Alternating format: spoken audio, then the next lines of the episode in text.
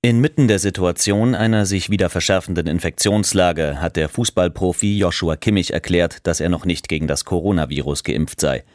Der Reutlinger Generalanzeiger erklärt, Kimmich schießt damit ein intellektuelles Eigentor.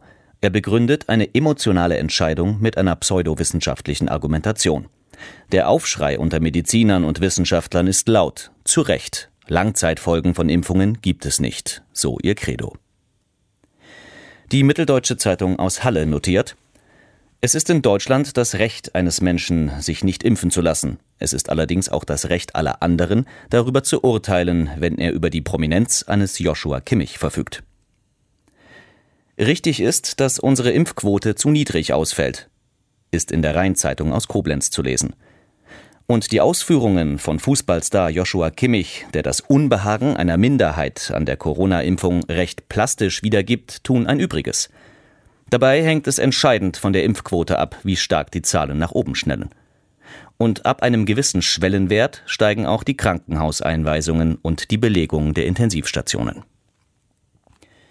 Die Augsburger Allgemeine Zeitung führt aus, dass sich Promis mit zigtausenden Fans öffentlich mit dem hochemotionalen Thema Impfung auseinandersetzen, ist eine echte Chance.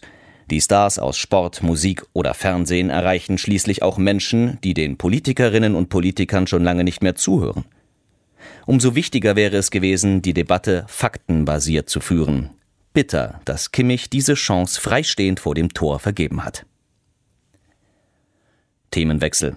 Das Oberlandesgericht München hat die IS-Rückkehrerin Jennifer W. zu zehn Jahren Haft verurteilt. Die Verurteilte hat beim Verdursten eines fünf Jahre alten Mädchens tatenlos zugesehen. Die Frankfurter Allgemeine Zeitung führt aus, Zehn Jahre Haft für eine IS-Rückkehrerin. Wurde an ihr, wie die Terroristin meint, ein Exempel statuiert? Nein, sie ist nicht Objekt eines Schauprozesses gewesen, der ganz anderen Zielen diente, sondern nach einer umfangreichen Beweisaufnahme in einem fairen Verfahren aufgrund ihrer individuellen Schuld verurteilt worden. Es ging vor dem Münchner Gericht noch um viel mehr, notiert die Stuttgarter Zeitung. Es ging um den Genozid an den Jesiden, um Verbrechen gegen die Menschlichkeit, um Kriegsverbrechen und um Terrorismus. Deutschland gehört zu den wenigen Ländern, die vorbildhaft versuchen, die in vielen Teilen barbarische Welt durch Gerichtsurteile wenigstens ein kleines Stück weit gerechter zu machen.